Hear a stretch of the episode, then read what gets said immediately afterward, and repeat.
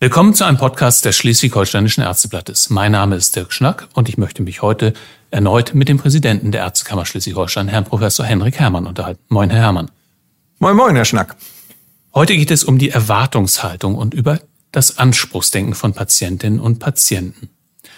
Jeder will ja alles, das am besten sofort und wenn möglich auch noch umsonst. So wird bisweilen ja die Haltung von Teilen unserer Gesellschaft zugespitzt beschrieben. Auch im Gesundheitswesen ist das nicht ganz unbekannt. Zwar warten viele Menschen klaglos lange Zeit im Wartezimmer, bleiben auch höflich, sind nach ihrem Termin dankbar und bringen das auch noch zum Ausdruck. Andere Menschen aber zeigen weniger Geduld, verleihen ihre Unzufriedenheit lautstark Ausdruck, auch wenn sie bei näherer Betrachtung gar keinen Grund dafür hatten. Es scheint, als würde die zweite Gruppe in den vergangenen Jahren zahlenmäßig stärker werden. Professor Herrmann, täuscht dieser Eindruck oder melden Ihnen Ärztinnen und Ärzte aus Schleswig-Holstein zurück, dass Menschen mit übersteigerten Erwartungen und respektlosem Verhalten in Arztpraxen und Kliniken häufiger auffallen? Ja, der Eindruck, Herr Schnack, täuscht leider nicht. Das ist mehr geworden. Wir sehen diese Entwicklung schon seit vielen Jahren. Zuerst in bestimmten Brennpunkten wie in der Notaufnahme oder auch äh, in der Arztpraxis am Tresen. Das nimmt jetzt leider auch zu, äh, nicht nur gefühlt, sondern auch das, was wir an Rückmeldungen bekommen. Das hat natürlich auch etwas jetzt mit fast zwei Jahre Pandemie zu tun und die Polarisierung, die wir ja im Rahmen dieser Pandemie in vielen, vielen Bereichen sehen, bei vielen Gesichtspunkten und Aspekten, die zeigt sich jetzt auch in diesem Anspruchsverhalten, dass äh, Patienten teilweise äh, zutage legen, dass äh, die Kommunikation erschwert ist, dass Forderungen aufgestellt äh, äh, werden, bis hin nicht nur zur verbaler, sondern auch leider teilweise körperliche Gewalt. Pandemie drängt sich als Grund aktuell ja geradezu auf. Dennoch die Frage, gibt es vielleicht auch andere Ursachen dafür? In meinen Augen ja. Diese Entwicklung hängt natürlich auch mit der Entwicklung unseres Lebens zusammen.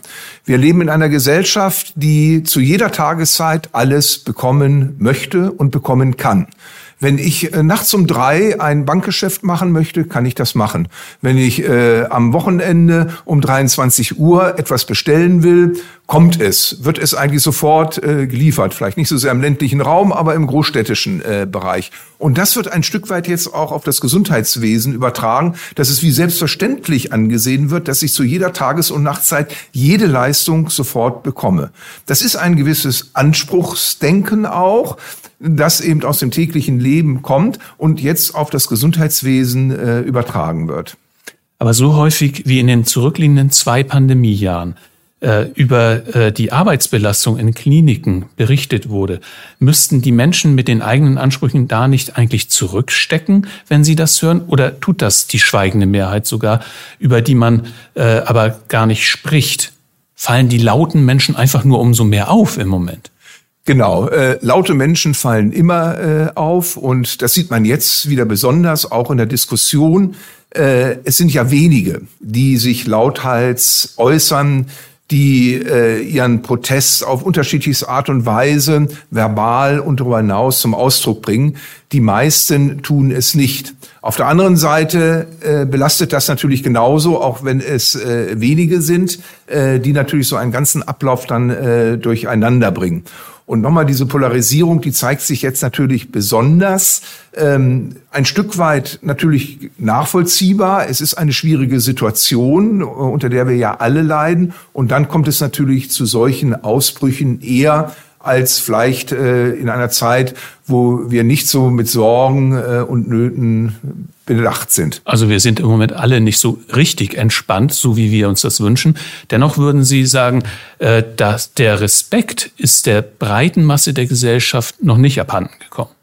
Nein, also äh, auf keinen Fall. Das sehen wir ja auch in vielen anderen äh, Dingen in der Diskussion um das Vorgehen in der Pandemie. 90 Prozent äh, machen mit, verstehen das, sind auch sozial eingestellt äh, dabei, denken nur äh, nicht nur an sich. Leider ist, sagen wir, diese soziale Welle, die wir in der ersten Phase, in der ersten Welle der Pandemie gehabt haben, im April 2020, das war ja so ganz interessant zu sehen. Auf einmal äh, hat man aufeinander aufgepasst, äh, man hat andere mitversorgt, äh, äh, Nachbarschaftshilfe wurde wieder groß geschrieben.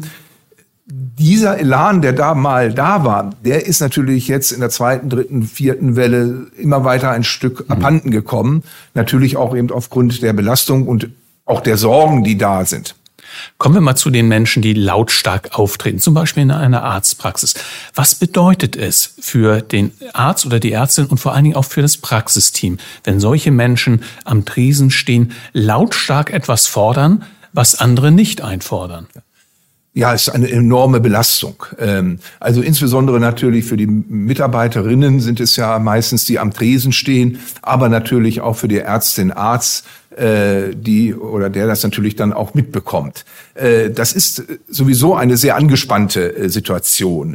Ich erinnere nur an ähm, das Impfvorgehen im letzten Jahr. Jeder wollte natürlich möglichst schnell geimpft werden. Es war nicht genug Impfstoff da. Es mussten Termine. Dann wurde natürlich gesagt, warum muss ich warten? Warum kommt der andere vorher dran? Viel Diskussionsbedarf. Äh, da sind ja die Praxen äh, enorm äh, unter Druck geraten und belastet worden. Und wenn natürlich dann noch solche verbalen Entgleisungen dazukommen, die nehmen ja noch weiterhin Zeit, um eigentlich an das Wesentliche, nämlich an die Versorgung der Patientinnen und Patienten zu denken dann äh, ist das natürlich nicht gut, ist das überhaupt nicht zielführend und löst ja auch das Problem in keinster Weise, sondern ganz im Gegenteil, es verstärkt nur das Problem. Und was genau ist eigentlich das Problem dieser Menschen? Wartezeit ist das eine, haben wir schon genannt. Was fordern die denn ansonsten noch ein in den Kliniken und Praxen? Womit sind die denn eigentlich nicht zufrieden? Sie sind damit nicht zufrieden, dass sie nicht sofort die Leistung bekommen, die sie haben möchten, äh, die ihnen quasi zusteht, wie sie meinen und sehen aber nicht, dass vielleicht andere eher sozusagen aus medizinischer Indikation das vielleicht bekommen müssen, weil sie älter sind, weil sie bestimmte andere Krankheiten haben und weil auch einfach nicht genügend Impfstoff zu dem Zeitpunkt zum Beispiel da war. Die Ressourcen sind begrenzt und das mit dem Impfstoff kann ich natürlich jetzt auch auf die ärztliche Zeit äh, übertragen. Auch da sind die Ressourcen äh, begrenzt und ich brauche natürlich auch mal durchaus im Einzelfall viel längere Zeit für einen Patienten, der jetzt ein enormes Problem hat. Und dann wären natürlich die Wartezeiten länger. Und das wird dann von wenigen, aber die das dann sehr laut halt zum Ausdruck bringen, nicht toleriert. Nun braucht man ja nicht äh, schrecklich viel Fantasie, um sich vorzustellen, da wird äh, schon deutlich mehr abgefordert an, an Arbeitsleistung in Praxen und Kliniken, als man eigentlich geben kann. Und dann treten solche Leute dort lautstark auf. Da kann auch nicht jeder mit umgehen. Was können denn Ärztinnen und Ärzte machen? Äh, kann man so etwas lernen? Also auf jeden Fall. Was in meinen Augen ganz wichtig ist, dass darüber im Team gesprochen wird. Es ist ja jetzt nicht nur, sagen wir mal, eine Belastung der medizinischen Fachangestellte, die am Tresen ist, sondern es ist eine Belastung für das gesamte Team. Einfach darüber sprechen. Leider ist es so, dass viele Menschen das in sich hineinfressen und dann mit einem dicken Hals nach Hause gehen und eventuell am nächsten Tag dann auch gar nicht so sehr viel Lust mehr haben, wieder an den Arbeitsplatz zurückzukehren, weil sie natürlich befürchten, dass es dann wieder so weitergeht und demnächst wieder ein Patient lauthals sich beschwert. Das ist natürlich äh, nicht gesund. Ähm, das macht auch krank. Und deshalb ist erstmal das äh, wichtig, das zu reflektieren, zu besprechen im Team. Es gibt aber auch andere Angebote, Schulungsangebote in Gesprächsführung, in Deeskalation, äh, was ich sehr wichtig finde aber auch der Aufbau der Resilienz und sagen wir auch der eigenen Achtsamkeit, also die Selbstsorge. Das ist ganz interessant, dass Mitarbeitende im Gesundheitswesen äh, Dinge, die sie ihren Patientinnen und Patienten immer raten, in der Prävention und äh, was man so alles äh, Gutes machen kann, sich nicht für sich selber in Anspruch nehmen. Äh, ich will mich da gar nicht ausklammern. Das geht mir, ich äh, erlebe das auch manchmal bei mir. Und äh, das ist natürlich nicht gut. Also es gibt solche Angebote, die wahrnehmen, bis hin, dass man dann eventuell auch solche Angebote im Team wie Coaching oder Supervision macht. Äh, weil es ist natürlich in meinen Augen nicht tragbar, dass Menschen aus dem Grunde das Gesundheitswesen verlassen und sagen, da fühle ich mich an dem Arbeitsplatz nicht mehr wohl. Wir brauchen jede Mitarbeiterin, jeden Mitarbeiter, egal in welchem Bereich im Gesundheitswesen. Und jeder, der aus diesem Grunde diesen Arbeitsplatz verlässt, äh, das tut mir in der Seele weh. Das, da müssen wir gegensteuern. Wichtiger Hinweis finde ich, denn es gibt ja auch Leute, die da ganz unterschiedlich mit umgehen. Der eine hat ein ganz dickes Fell und und äh, äh verarbeitet das so für sich, kommt damit zurecht und der oder die nächste, ähm, äh, die fühlt sich schon hart angegangen, nur weil mal jemand ein falsches Wort benutzt, sage ich mal. Ähm, deshalb ist man nicht falsch im Gesundheitswesen, sondern man kann sich Unterstützung holen. Absolut richtig. Gerade im Gesundheitswesen, wir haben ja auch einen guten, noch einen viel besseren Zugang äh, zu solchen Möglichkeiten als vielleicht in anderen äh, Bereichen, wo das natürlich auch berichtet wird, äh, im Einzelhandel und so weiter. Das ist ja nicht nur dort, sondern auch in anderen Dienstleistungsbereichen, so möchte ich es nennen, ist ja auch dieses Phänomen da, dass sich wenige lauthals beschweren und äh, ähm, das äh, zu einer gewissen Eskalation auch führt wir im Gesundheitswesen haben eben auch einen direkten Zugang zu äh, Lösungen. Und äh, das finde ich wichtig, dass das auch nochmal wahrgenommen wird. Und dieses Herunterschlucken, äh, ja, es gibt Menschen mit dicken Fell, das ist ganz gut. Ich glaube aber auf Dauer hinterlässt das auch Spuren. Und ähm, ich möchte dann auch nochmal einen Aspekt erwähnen, der mir sehr wichtig ist, dass gerade auch Mitarbeiter im Gesundheitswesen dann häufig das versuchen gegenzusteuern, indem sie vielleicht Medikamente einnehmen, um das zu untertünchen, damit es ihnen besser geht, eventuell aber auch äh, leider andere Wege auch in die Sucht gehen. Äh, diese Problematik ist im Gesundheitswesen, auch im ärztlichen Bereich durchaus gegeben. Als eine Reaktion auf diese Belastung, die sowieso schon da ist im Umgang mit Patienten, Patientinnen und Krankheiten. Und jetzt kommt diese persönliche, kommunikative Ebene noch dazu. Und das kann natürlich dazu führen, dass ich das dann versuche, auf diese Art und Weise so ein bisschen zu übertünchen. Das ist überhaupt gar keine Lösung, aber das ist leider ein Phänomen, das wir im Gesundheitswesen sehen, bis hin leider zu einer doch in meinen Augen erschreckend hohen Selbstmordrate in dem Bereich. Also ähm, so eine Zahl, äh, die jetzt nicht in Deutschland, sondern aus USA äh, mir mich eingeprägt hat, dass eine Million äh, amerikanische Patienten ihren behandelnden Arzt äh, verlieren aufgrund äh, eines Suizides. Also die Suizidrate ist äh, enorm unter akademischen Berufen im ärztlichen relativ hoch. Eine erschreckende Zahl, ja. Äh, nun sind Meinungsverschiedenheiten an sich ja gar nichts Schlimmes. Die kann man ja aushalten. Und äh, es ist auch gar nicht gesagt, dass der Patient, der etwas einfordert, grundsätzlich immer im Unrecht ist. Das kann ja durchaus passieren, äh, dass man sich zu Recht mit einem Einwand oder mit Bedenken von Patienten behandelt. Was kann man denn tun, wenn bei einer sachlichen Auseinandersetzung das Ärzteteam und Patient trotzdem nicht zusammenkommen? Ja. Ich glaube, wenn es wirklich eine äh, begründbare Meinungsverschiedenheit ist und das in einer äh, jetzt zugewandten Art und Weise auch kommuniziert wird, ohne laut zu werden, ohne äh, zu beschuldigen, äh, ohne anzuklagen, ähm, das kommt natürlich vor, das ist vollkommen legitim.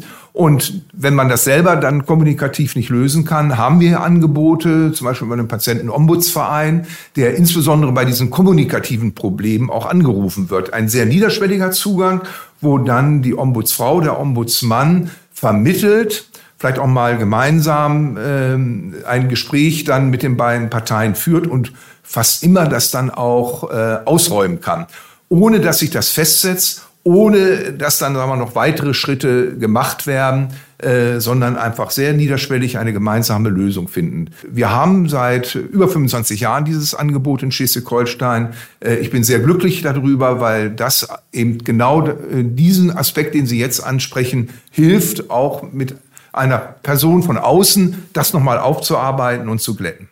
Eine rein äh, schleswig-holsteinische Lösung übrigens. Äh, so etwas gibt es bundesweit, soweit ich weiß, ja nicht noch einmal. In Deutschland ganz oben, Schleswig-Holstein. Ja. Ähm, das Ganze hat ja äh, auch etwas damit zu tun, dass unserer Gesellschaft so ein Stück weit auch die Demut abhanden gekommen ist. Würden Sie das unterschreiben? Ja, absolut. Äh, dieser Begriff der Demut ähm, scheint ein bisschen altbacken zu sein. Aber gerade die Pandemie zeigt eigentlich, wie wichtig äh, diese Begrifflichkeit ist. Wir haben in einem Gefühl in den letzten Jahrzehnten gelebt, äh, dieses olympische Motto, immer schneller, immer höher, immer weiter, immer besser, immer mehr. Und ähm, diese Demut ist uns ein Stück weit ähm, abhanden gekommen.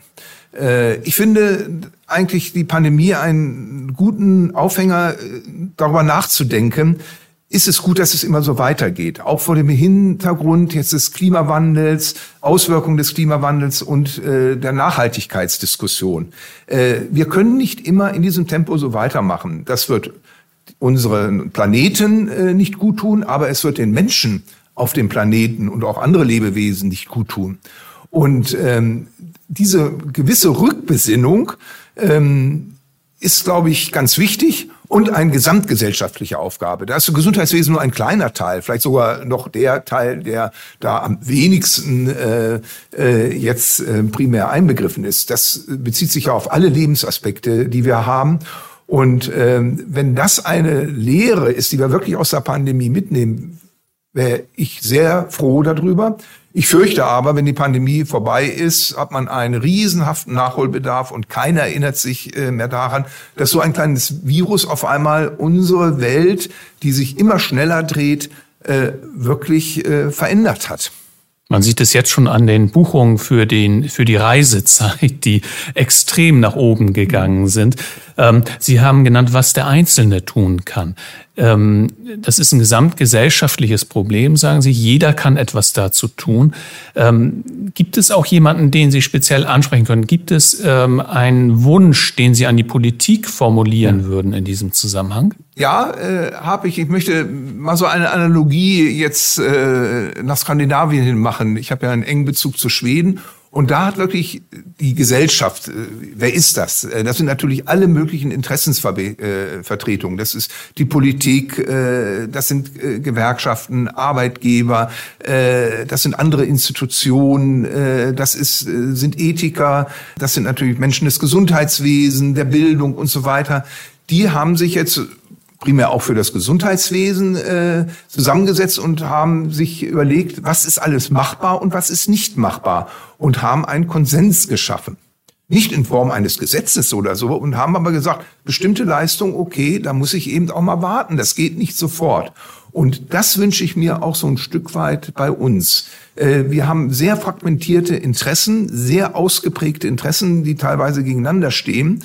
Und äh, wenn wir das irgendwie versuchen zusammenzubekommen, um wirklich Strategien, und ich gebrauche auch gerne jetzt mal dieses Wort Visionen für die nächsten 10, 20, 30 Jahren zu entwickeln und zu sagen, das ist unser Grundkonsens, da versuchen wir alle hinzukommen, dann wären wir ein sehr großes Stück weiter. Und das wiederum auch im Gesundheitswesen. Ich brauche nicht jede Leistung sofort. Dann muss ich eben mal äh, einige Monate, zwei, drei, vier Monate auf einen elektiven Eingriff, der zwar indiziert ist, aber nicht sofort indiziert ist, warten, um vielleicht Dinge, die sofort gemacht werden müssen, weil sie notfallmäßig sind, weil sie wirklich dringlich sind, die vorzuziehen.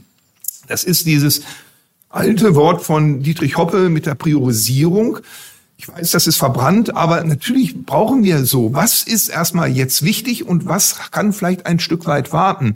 Und wir sehen ja auch jetzt, dass äh, aus vielen Gründen eben nicht jede elektive Operation zum Beispiel sofort gemacht werden kann. Äh, da haben wir aber keinen Schaden. Äh, wir müssen sehen, dass die Dinge, die wichtig sind, sagen wir mal jetzt onkologische Erkrankungen, die müssen sofort behandelt werden. Ganz klar, die brauchen keinen Aufschub. Aber ob ich jetzt mein neues Kniegelenk wirklich äh, in drei Tagen äh, bekommen muss, ohne dass es jetzt gebrochen ist, oder vielleicht in drei Monaten, ich glaube, das ist überbrückbar. Mit diesem Ausblick wollen wir schließen, mit dieser Vision, dass vielleicht jeder äh, sich selbst auch überprüft, ob eine Leistung, die er in Anspruch nehmen möchte, wirklich jetzt sofort sein muss oder ob nicht ein bisschen Geduld, Demut möglich ist. Vielen Dank, Professor Herrmann. Vielen Dank, Herr Schnack. Das war ein Podcast des Schleswig-Holsteinischen Ärzteblattes. Vielen Dank fürs Zuhören und bis zum nächsten Mal.